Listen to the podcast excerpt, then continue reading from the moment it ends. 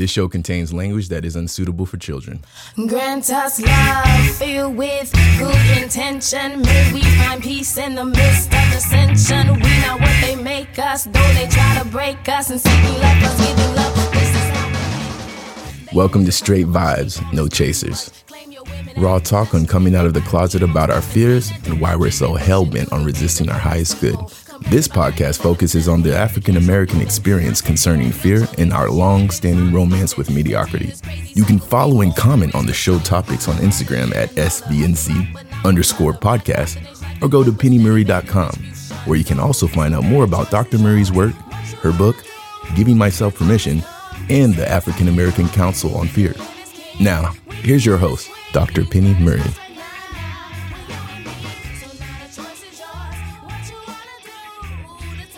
Hey, and welcome back to Straight Vibes, No Chasers from Dallas, Texas.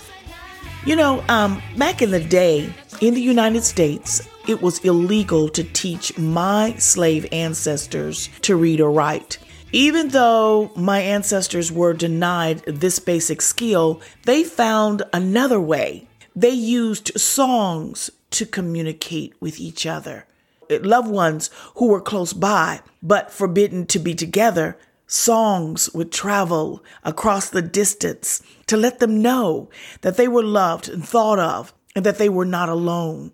Songs were extremely important when they provided directions about when and where and how to escape slave bondage. Even those who were maybe too afraid or too feeble to make the journey to freedom as runaway slaves, they used songs as well to warn those who could run uh, about the dangers or obstacles along their route to freedom.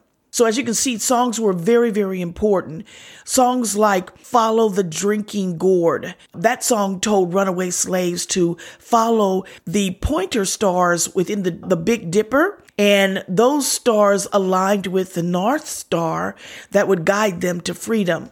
Another song uh, was called The Song of the Free. The song says, I am on my way to freedom land. The dire effects of slavery I can no longer stand. My soul is vexed within me more to think that I am a slave. I'm now resolved to strike the blow for freedom or the grave. Uh, you know, in the Christian Bible, Job kind of said something of the same thing as related to the conditions of his life. And, you know, he said, uh, My soul chooses strangling and death rather than a life like this. Hell, even in uh, the Emancipation Proclamation, it says, Give me liberty or give me death. We are at a fork in the road where we all must choose. One big choice that is in front of us right now is to commit to striking a blow for not just a form of fake freedom or freedom for a few, but absolute freedom for all of us. This is the debt America owes to African Americans and Native Americans, especially.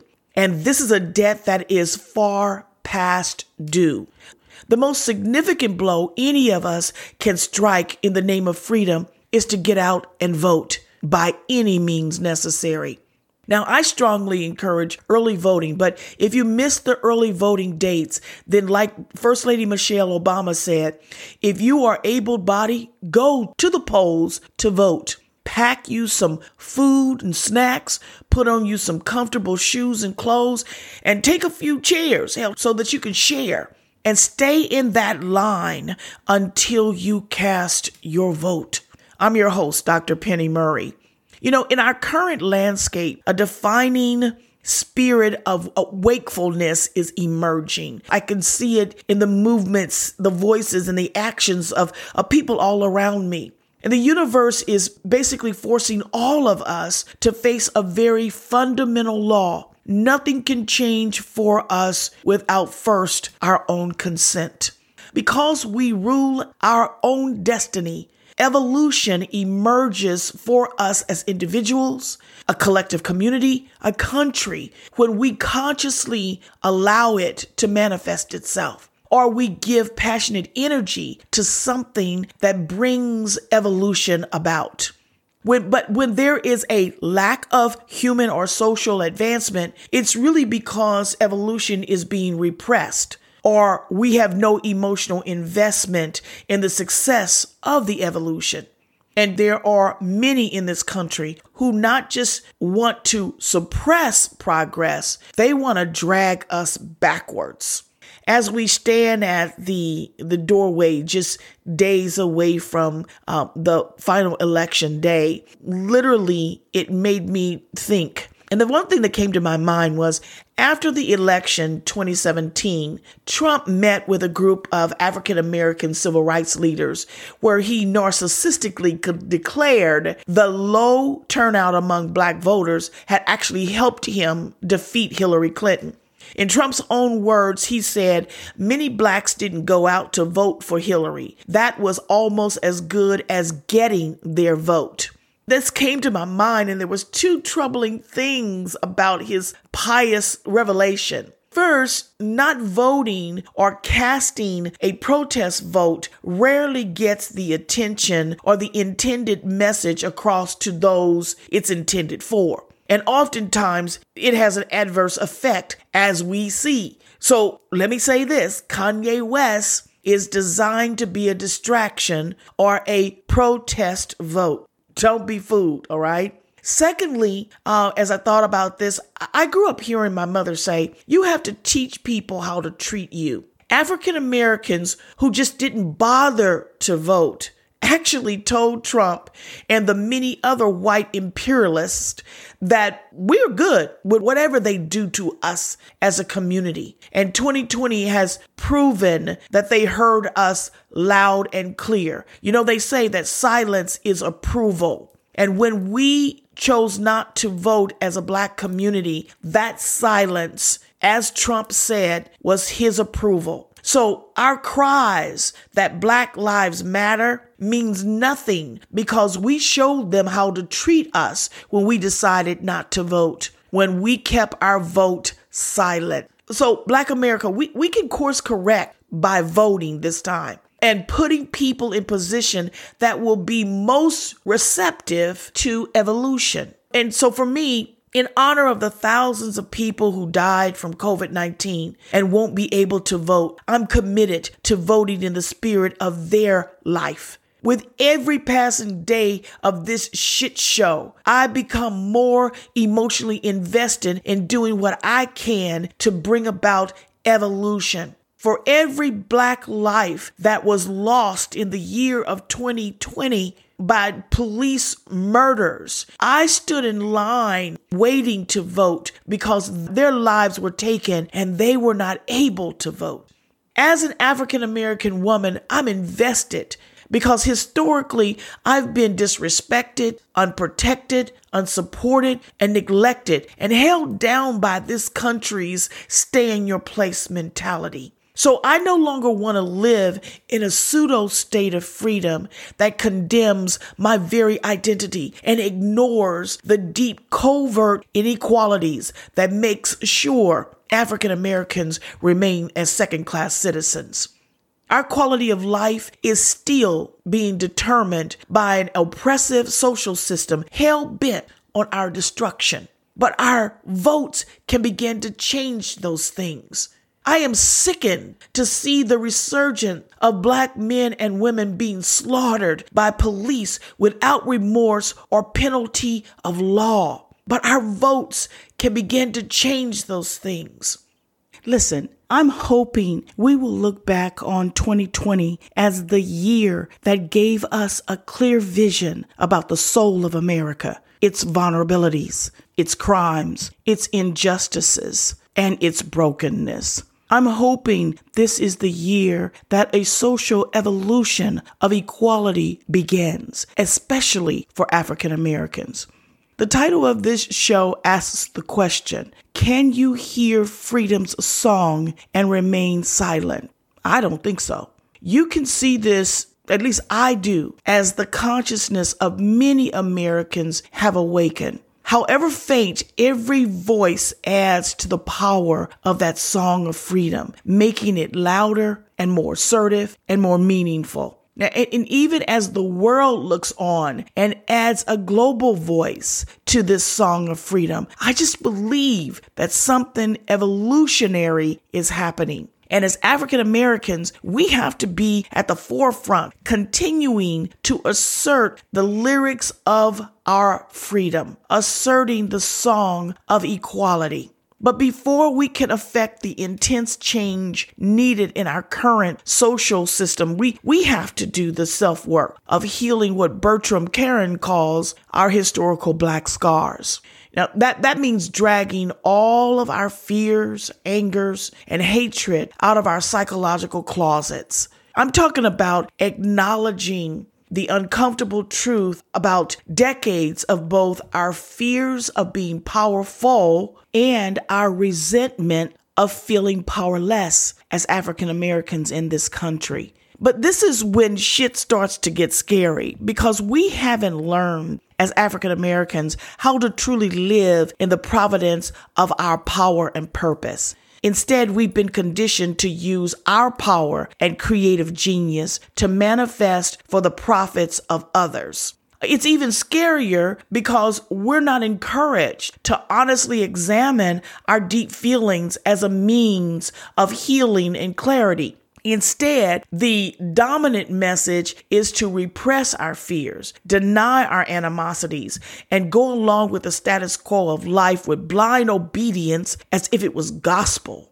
Undoing this mindset is a part of the sacred journey of starting and completing our rite of passage. And that's what I want to talk about today uh, amidst the the seeming chaos of, of protests and riots in the streets across America, there is an undertone of unrealized freedom. Now, you can interpret this any way you want to, but if you care to really listen beneath the surface of the social discontent and protest, you'll hear our ancestors' song that has traveled across distance and time. Our soul is vexed even more to think that our life is still not valued.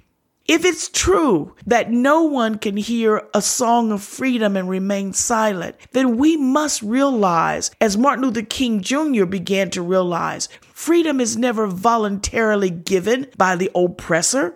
It must be demanded by the oppressed. So with that, I my thoughts are a sacred civil rights movement that it reintroduces the legal doctrine in the constitutional law separate but equal. By this, I mean severing the, the destructive emotional attachments we have for white approval and acceptance. We don't need to engage in violence and destruction to demand our freedom because African Americans are so intelligent and creative. Our intellect, our creativity is far beyond just destruction and violence. We're capable of so much more than that. And I, I think that that's really, in, in retrospect, as I look back in, on uh, Martin Luther King's fight, maybe that was his same mindset. What we need to do is focus on reconnecting with our inherent sovereignty and our freedom. We accomplish this by completing our ceremonial rite of passage. Now, I say a ceremonial rite of passage because I believe that we never, we got started when emancipation happened, but it was destroyed through Jim Crow. And so the completion of our rites of passage that would have brought us into real uh, citizenship never occurred. So, according to Arnold van Gennep's theory, there are three stages to a ceremonial rite of passage separation, transition, and reintegration. And, you know, we do a lot of repeatedly fighting to go through the process or the stage of separation. But then we've gotten stuck there and we never move. We that's what I mean by we have to complete the the, the rite of passage because we've never gotten to the, the transition and then to be able to reintegrate in the way in which we saw best. So to me, the thought of a whole ethnic group collectively being prepared to move from a state of oppression to our rightful state of freedom is profound and it's beyond belief.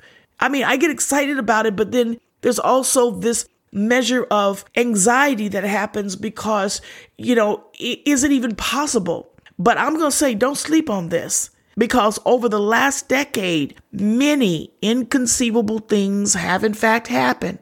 So I want to focus on the first stage of our rites of passage, and that's separation, and how we seem to be stuck in this stage as if we're kind of lost in some maze trying to find our way out of it. So I'll be talking about that. I'll, I'll discuss the other two stages in upcoming shows as well. But I think it's important to just kind of look at separation. But before we get into today's discussion, I gotta do my two cents.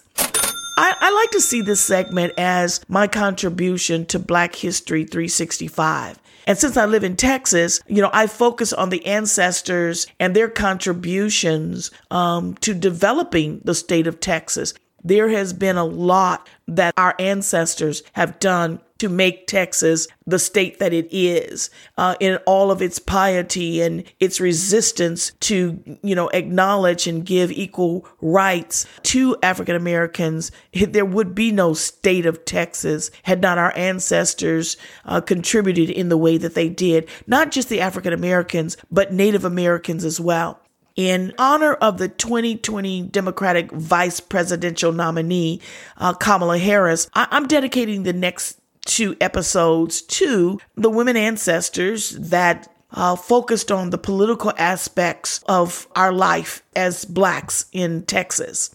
Uh, the first one I want to focus in on is Christia Adair.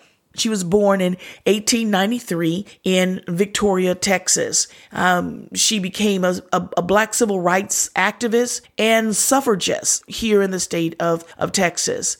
Fast forward in 1918, she married and moved to Kingsville, Texas, where she became one of the few black suffragists in the state. And African American women were in the forefront of really uh, getting the right for women to vote on the ballot and getting that effort passed. And so they would, she was one that would go door to door campaigning for women's right to vote in Texas in all that black women did to get the law passed. The law passed, but it passed for white women of Texas.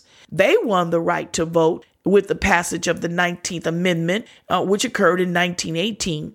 But discrimination in the form of poll tax, white primary laws, and of course, Ku Klux Klan disenfranchised the black women who actually were really uh, instrumental in getting the vote passed. And so they were again disenfranchised from even voting and hurt and angered that she still couldn't vote or she was denied the ability to vote after all she had done, Miss Adair shifted her life's focus to racial issues um, that were occurring in the state of Texas. And so in 1920, when presidential candidate Warren G. Harding showed up in Kingsville on one of his campaign stops, Miss Adair deliberately situated several uh, black children close to Harding, expecting him to greet them and shake their hands. But when old dude got through talking, he just reached over the black children to shake the hands of the white listeners that were sitting behind the children. So again, offended and insulted uh, by Harding's blatant bigotry, uh, Adair, she vowed never to be a Republican ever. Uh, in 1925, Miss Adair and her husband moved to Houston, where she became one of the early members of the local NAACP branch and started a long career as a civil rights leader.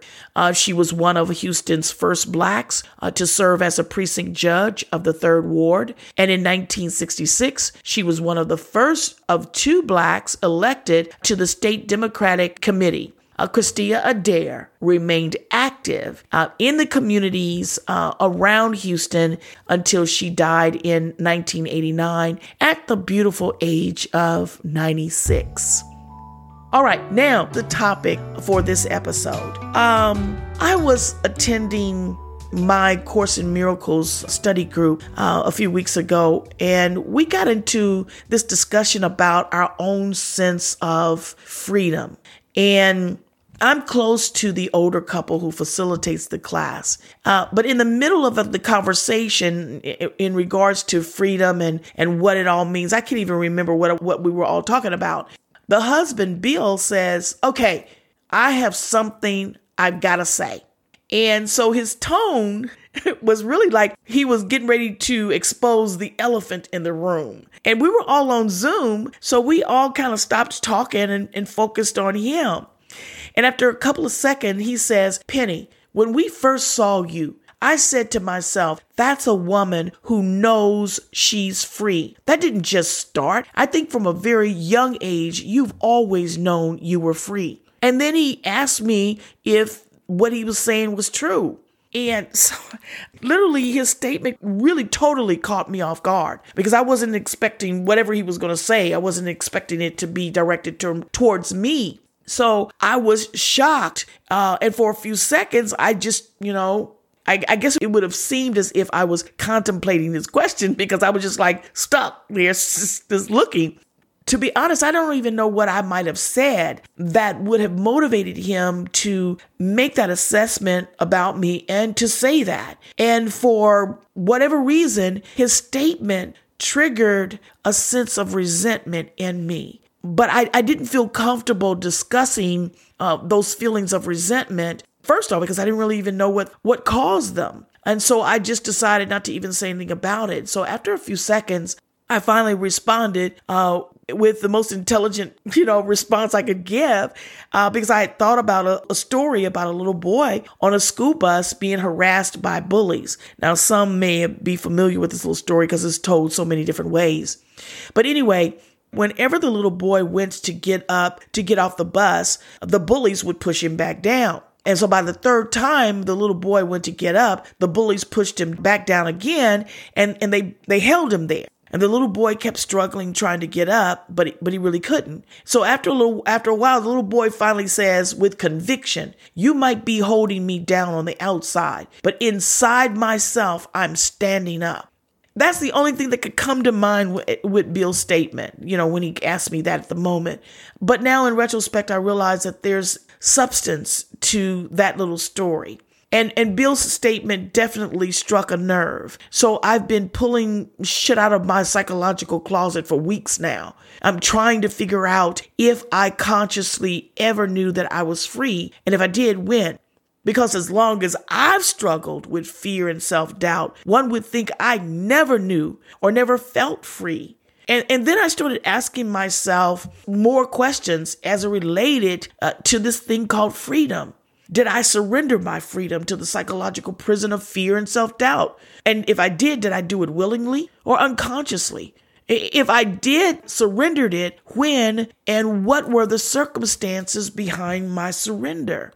Now, the more I pulled crap out of my psychological closet to figure this thing out, because Bill asked me, was his statement true? I couldn't even say whether his statement was true or not. I don't know. I never ever really even thought about it in that way. So, of course, this led to even more soul searching questions. But you know what? I suspect that many within the African American community right now are experiencing the same kind of internal unrest and some soul searching questions are coming to surface. And if you're not already facing it, you will be facing it. Something that is going to stir a, a different kind of want within us to know what that inherent freedom really is all about, both as an individual and from a, a community standpoint.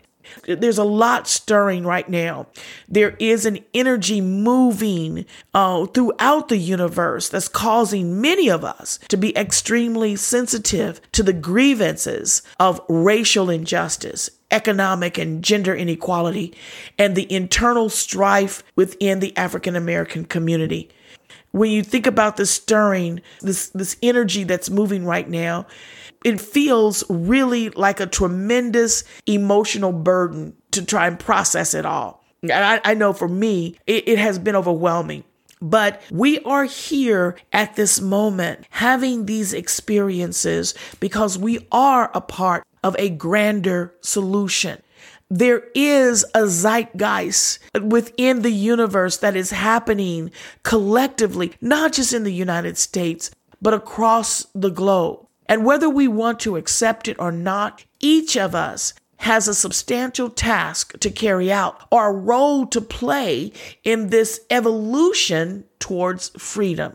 The freedom that I'm really referring to relates to speaking, creating, and living our truth without fearing the power of our voice, our imagination, and our resourcefulness. But here again is where the glitch happens. Our inner spirit really knows the route to freedom, but we're, we're taught to distrust the inner song that guides us and warns us of the obstacles along the way. And since our so called emancipation, African Americans have actually faced a battle on two fronts, externally and internally. And what I mean by that is for decades, we've main, remained really vigilant about the external threats against our freedom, while at the same time, we tiptoe around the self imposed threats to our freedom. To, to make this plain, we're good at raising all kinds of hell about the social injustices that threaten our quality of life.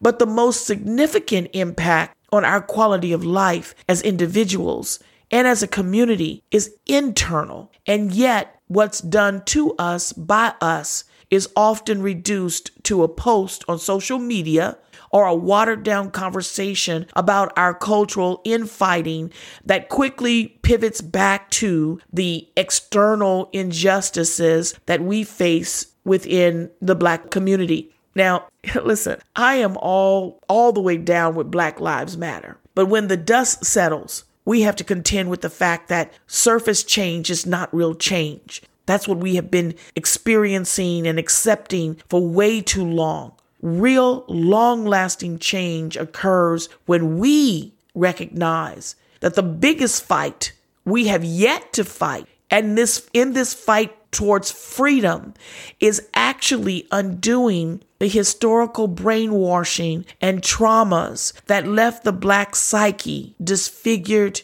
and scarred. This, this scarring, it, it literally is interwoven in our psychological DNA. It really influences our everyday lives and how we interact with others, especially within our own community. And it hinders our progress socially, uh, economically. It hinders us.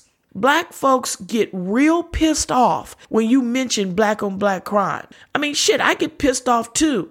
I'm, I'm usually pissed off when it's used to deflect or to shift the focus from the police brutality um, and the historical bigotry that we have to endure in this country. But after all of our social defiance, protests, and righteous anger, continuing to disregard our internal strife is our undoing. I, you know, I'm serious. This is real.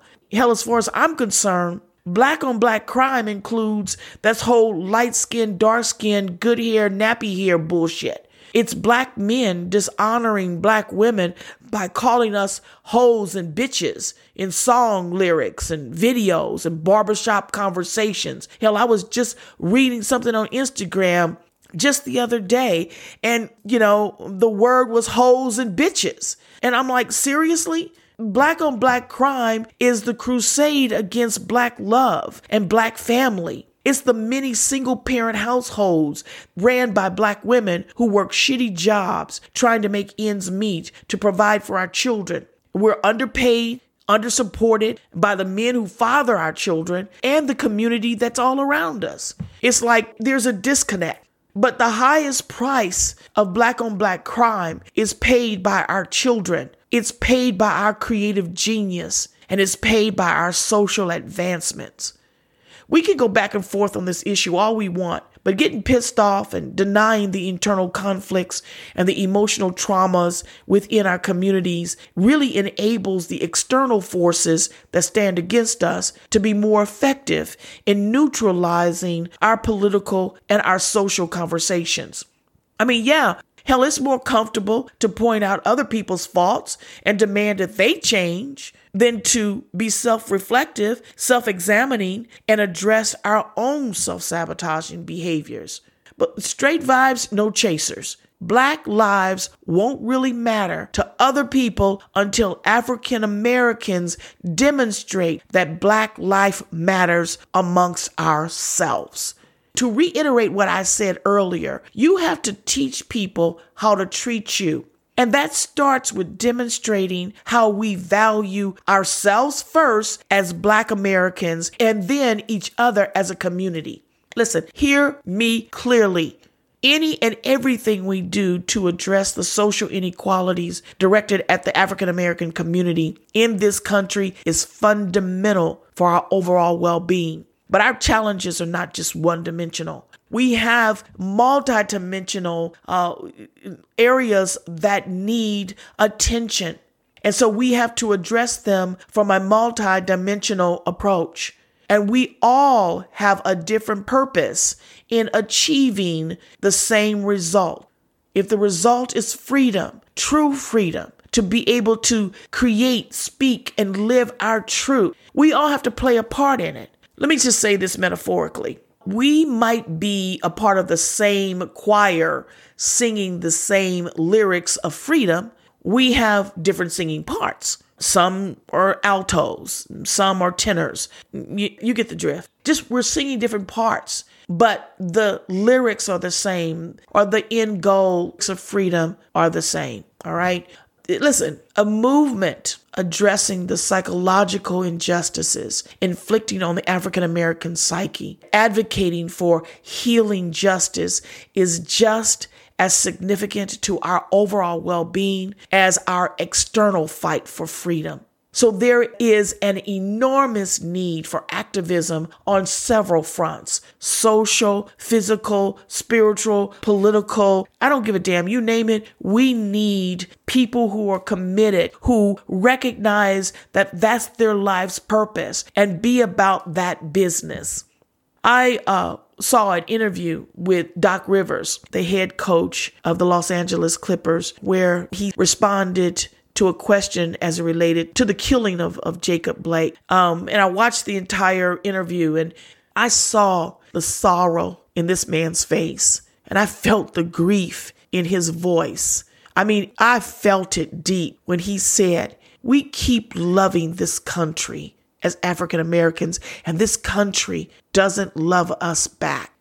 It just seeing that and hearing that, that experience alone literally reinforced my commitment to advocate for our rite of passage, especially from a psychological perspective. I- have been in some really shitty relationships that were loveless and abusive. And at first, I would convince myself that if I gave it just a little more time, he would reciprocate the respect and adoration that I gave him. And yeah, I would complain about his behavior, but I still stayed in the relationship. After a while, my complaints about his actions and disregard towards me became nothing more than bitching and nagging. The person inflicting the pain just becomes numb to anything we say or do. And you know, after a while, they know they have the upper hand because we stay. So, in essence, we're teaching them how to treat us. After being in a couple of abusive relationships, I, I really had to reconsider my self value. And, and so now, seriously, I look at it like this one hurtful act in a relationship can be considered an incident. Two incidents of the same behavior, yeah, it could be viewed as coincidental. But three experiences of the same damn action, that shit is a pattern. And patterns are hard to break. And we have to recognize and admit that we have been in this loveless relationship, as Doc Rivers was saying. And while we have been giving love and honor and respect or whatever, we haven't been getting that in return. And so we have to come back and assess the situation. I know for me, when I finally woke up, I'm, like, oh, hell no, this ain't working for me. And so that's when you give that, listen, babe, it ain't you, it's me speech, and you get the hell up out of there.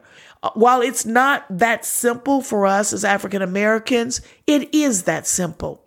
But we just have to commit to it first as individuals and then collectively as a community. Personally, I'm sick of the ongoing racist saga in America that created a mindset within the black psyche to be complicit and co conspirators in our own undoing. So, you know, I really, my focus and my work is not to waste any more time really on what white America is or is not doing to rectify the cruelties of, inflicted on the African American race. At this point, I'm like, I don't give a shit. You, you've shown yourself again and again and again.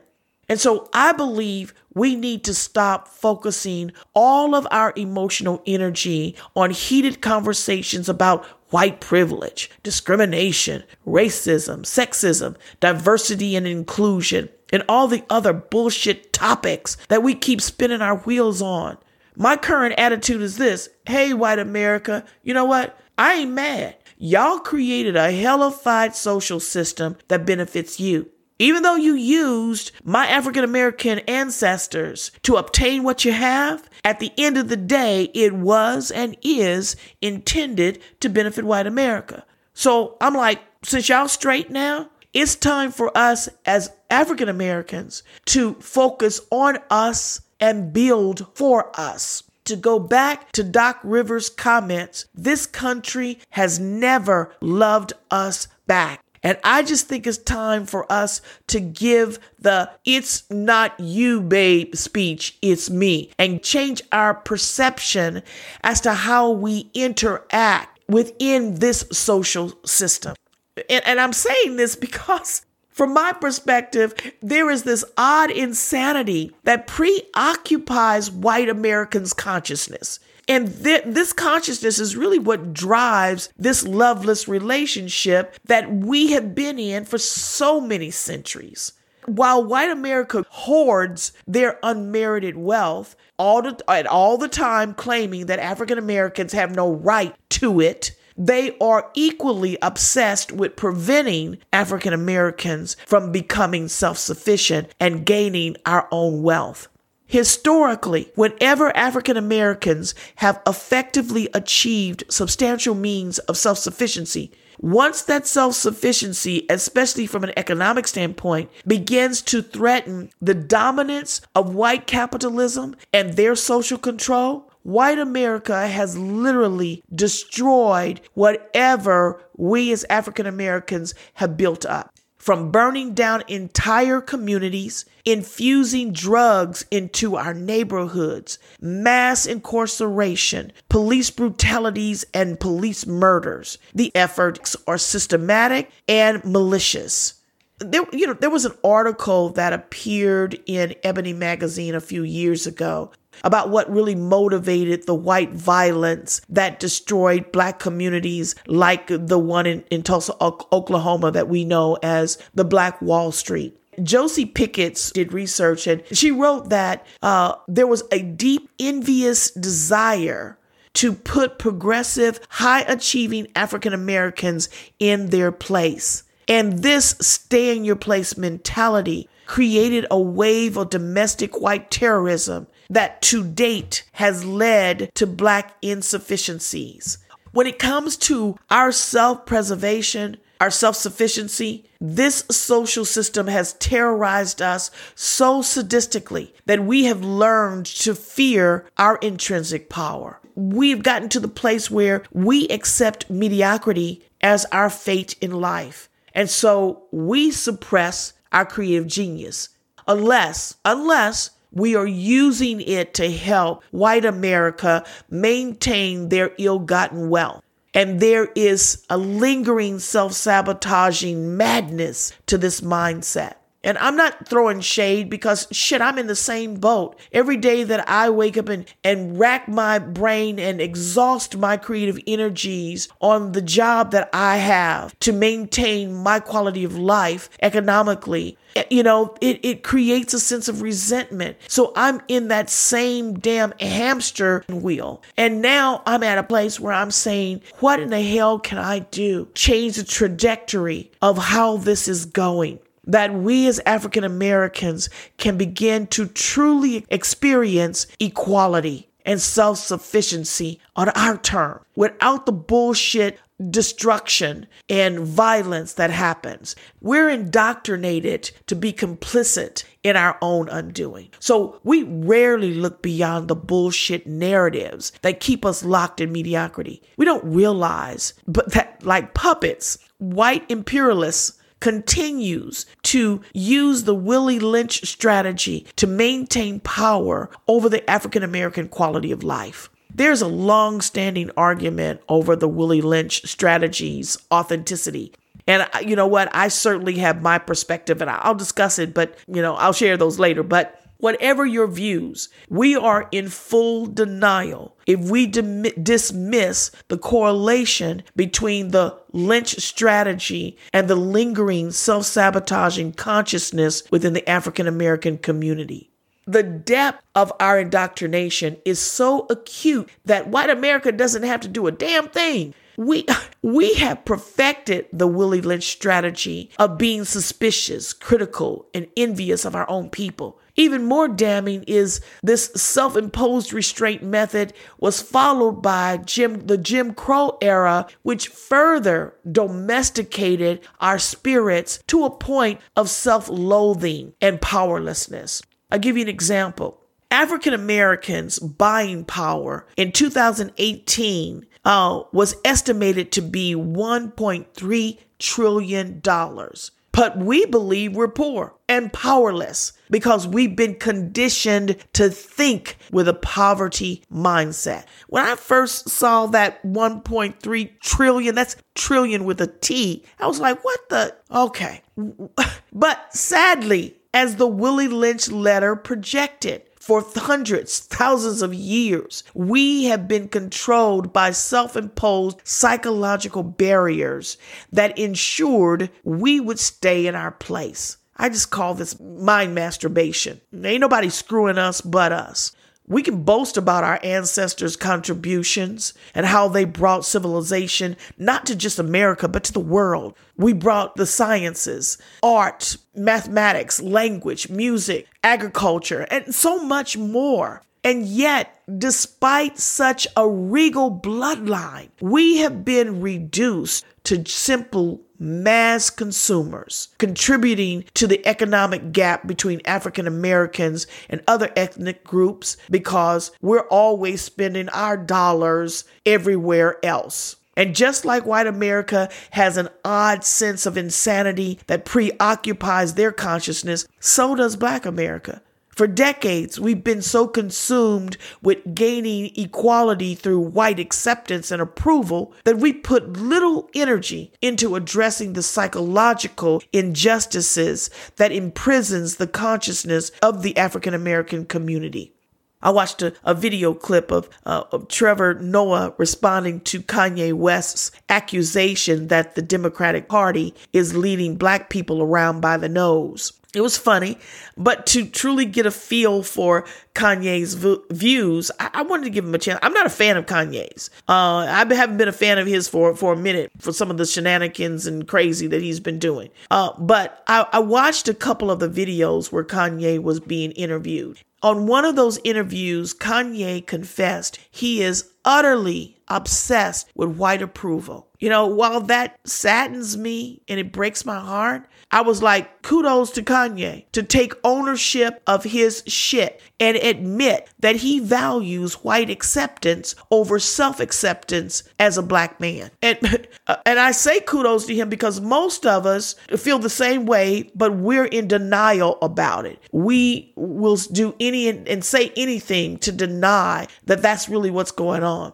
But much has been written on this topic. So he's not alone. Many African Americans have an anti black mentality, and to the point that they disassociate themselves from anything that's viewed as the African American culture.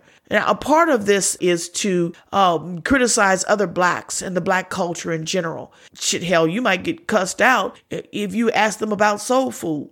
But there's also a more subtle form of self hatred uh, that's being, and, and you can see that when you're in a conversation with, with, with black folks who brag about being a descendant from the bloodline of African kings and queens, yet they are shameful or ashamed of owning the genealogical um, era of slavery. That's a part of who we are and the essence of our strength it just it puzzles me. It, it it really does.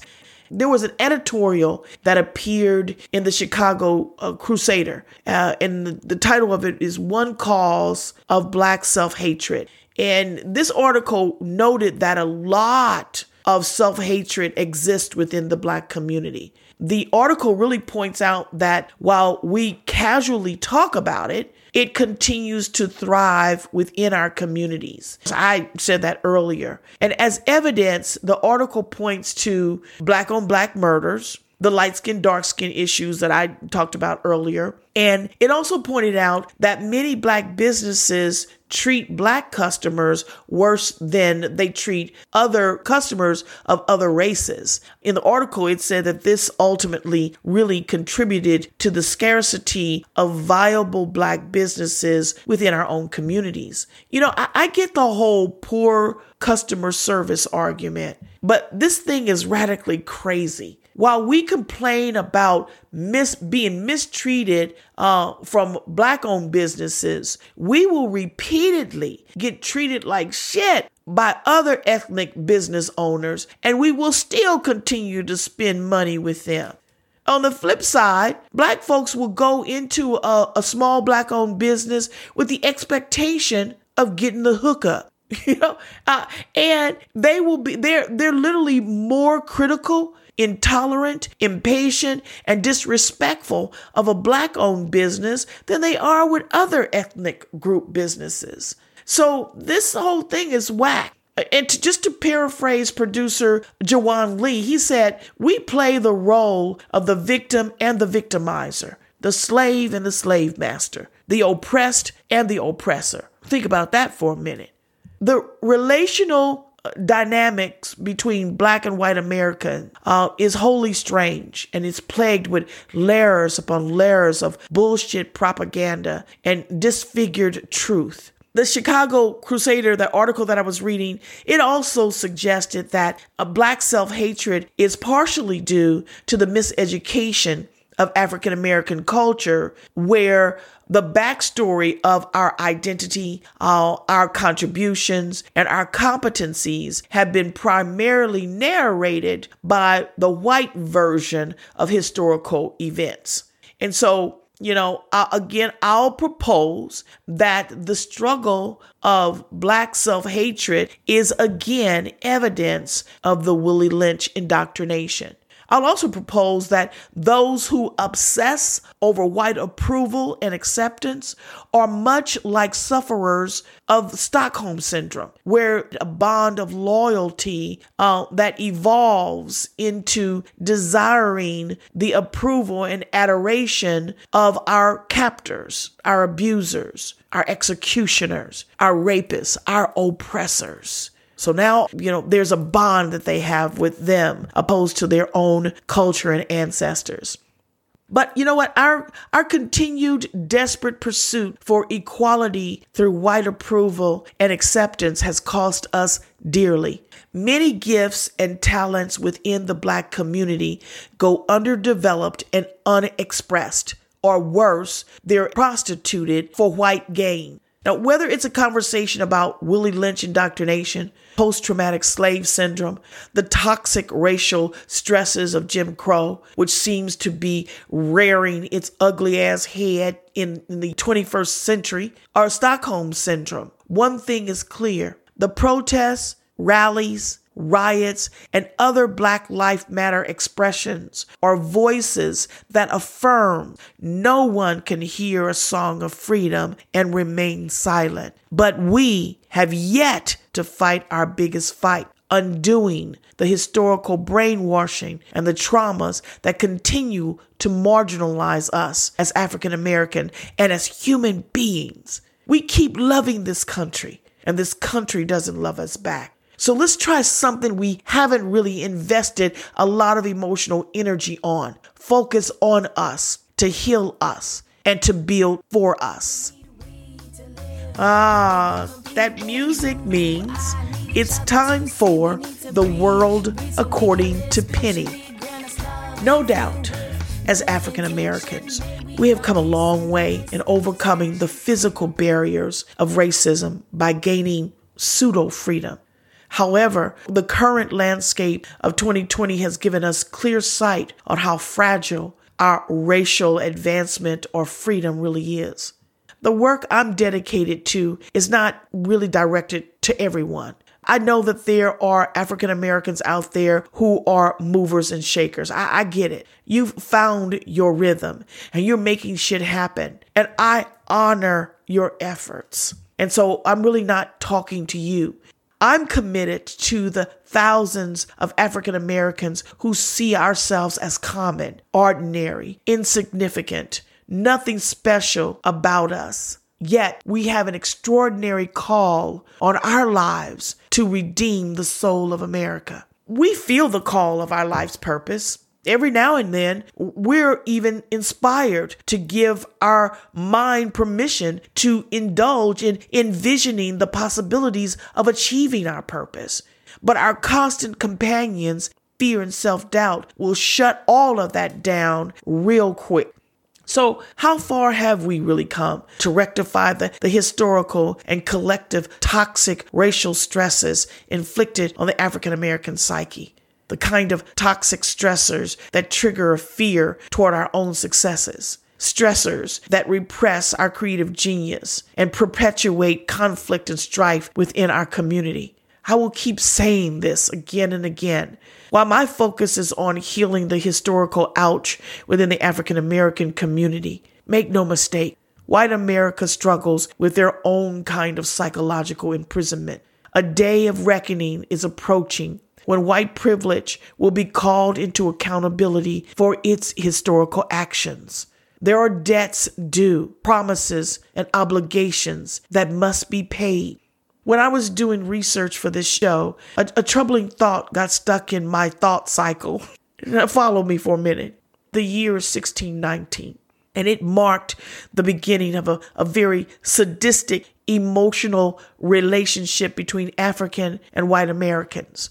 To date, it remains a complicated, intimate relationship forged by brutal violence, dominance, rape, and psychological terror. For hundreds of years, both Africans and white Americans have played their roles as master, slave, superior, inferior, abuser, and victim. They've played these roles and they've been playing them for so long. I wonder if it's if if equality is even possible. But then I think if the greatest fear of white America is their loss of dominance and privilege, could the greatest fear of African Americans be to gain our absolute sovereign power and privilege? More importantly, is freedom, justice, and equality primarily a physical state of being, or is it a mental state? Some may argue that it's both, but I would strongly disagree because the key word here is primarily. It's often said that our strongest muscle and our worst enemy is our mind. Change the mind and the body will follow. Change the spirit and the heart of a person and reality will shift.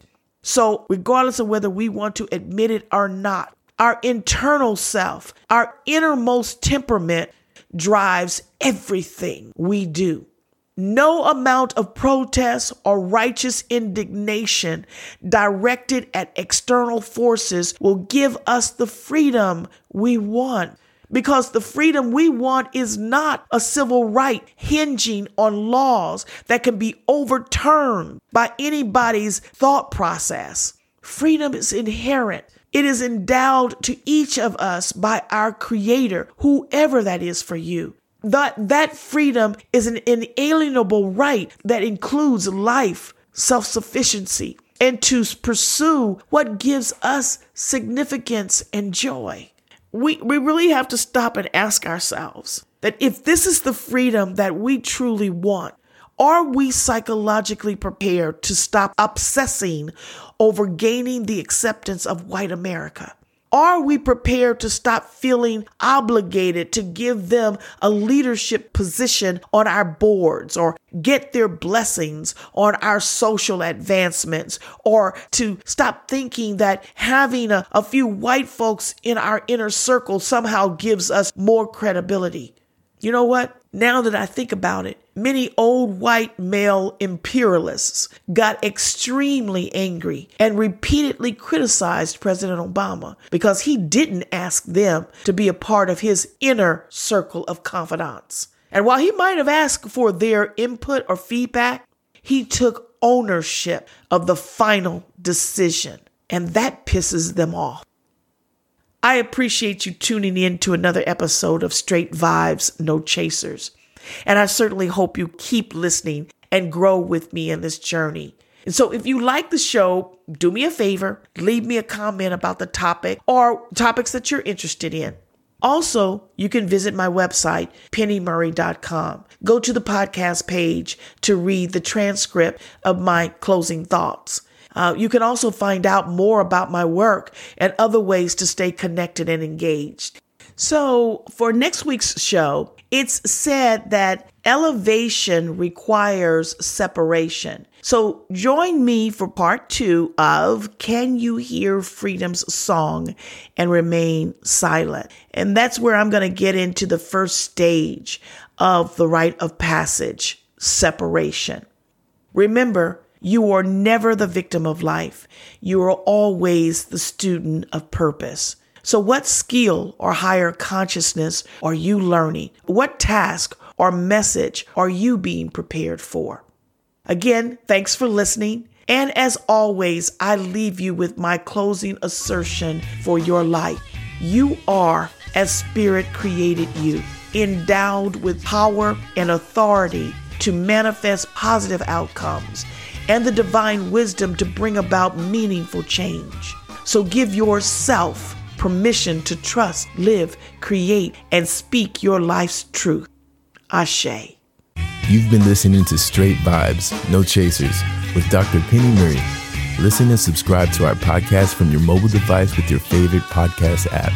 If you have any questions, topic ideas, comments, or want to invite Dr. Murray to speak at your next event, go to contact us at penniemurray.com. If you're in the North Dallas, Texas area, we invite you to become a member of the Inner Wellness community by taking part of the African American Council on Fear.